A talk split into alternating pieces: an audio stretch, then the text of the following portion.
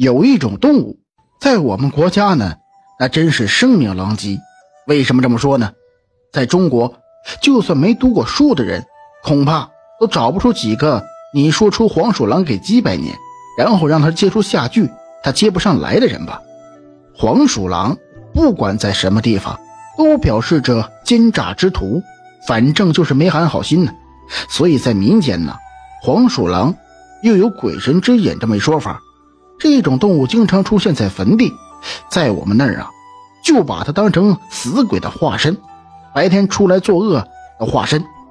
反正只是要看到了黄鼠狼，保准就没有好事黄鼠狼还有另外一个名字——黄皮子，也许这个名字啊更加的贴切，光是听起来就给人一种不寒而栗的感觉。这个故事是我们同村一个大叔的故事。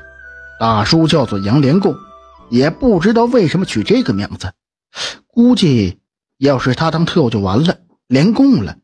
这一天，杨连贡在山上割猪草，隐约间他感觉好像什么声音在靠近他。下意识的，他觉得是不是有什么野兽啊？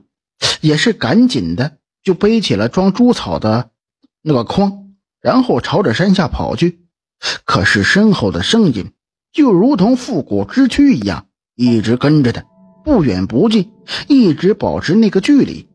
杨连贡啊，也许太紧张了，他都不知道自己跑到了什么地方，只知道一直跑着，朝着山下面跑，也不管有没有路，反正就是往前跑。一路上还被树枝给擦伤了好几次。跑着跑着，身后的声音没有了。杨连贡停下了脚步，他看了看周围，这地方有些熟悉，可他又想不起来什么时候来过。就在这时，他突然想起来，这地方不是乱葬岗吗？怎么跑到这儿来了？乱葬岗，顾名思义，就知道是什么意思。杨连贡的心紧张了起来，该不会身后那东西把他赶到这里来的吧？杨连贡举起了手里的镰刀，以为一会儿有什么东西攻击他，他好防备。可是周围静悄悄的，就连一点鸟叫声都没有。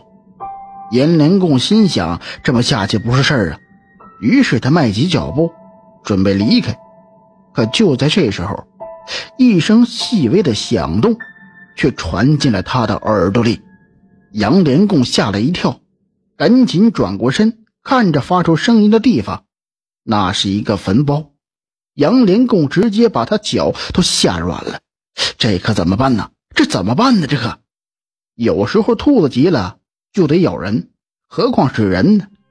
杨连贡心一横，拿着镰刀就冲了过去，两刀把草给劈开。顿时间，发出声音那家伙就出现在杨连贡的面前。这是一只黄鼠狼啊！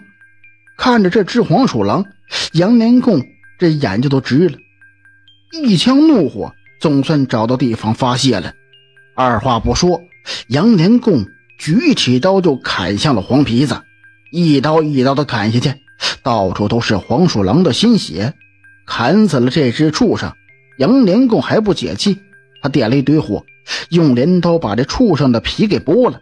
直接架在火上烤来吃了。下午，杨连贡背着猪草回家了，把猪草切出来，然后用大锅炖好，这才拿着烟杆跑去和其他老头吹牛了。就那么闲逛着时间，就到了晚上。当时的人呢，晚上也没什么娱乐活动，杨连贡就拿着他的烟杆子回家了。回家之后，躺在床上，杨连贡就感觉肚子开始疼了。莫名其妙的疼，难道是今天吃那黄皮子有问题？杨连贡也不管了多少，只能顾着往厕所跑。不过刚一打开门，杨连贡就愣了一下，这可是三伏天呐，怎么会这么冷呢？一打开门，就觉得好像跑进冰箱里一样，肚子疼的不行。杨连贡也不管冷不冷了，直接就朝着茅房跑去。蹲在茅房里，任凭杨连贡怎么用力，就是拉不出来。可肚子还就是一样的疼。就在这时，杨连贡感觉好像什么东西在吹自己耳朵，吓得他赶紧提起裤子张望起来。杨连贡比较赶时髦，茅房里也装了电灯了，在昏黄的灯光下，周围什么东西都没有。杨连贡的心可是揪了起来了。现在继续拉，拉不出来就不说了，还很害怕，不不不拉肚子又疼。杨连贡想起了白天的事儿了，还是一把提起了裤子，赶紧朝着房子跑去。然而，杨连贡却突然间倒地。他直接吓得连滚带爬起来，刚才有什么东西在拉他的脚。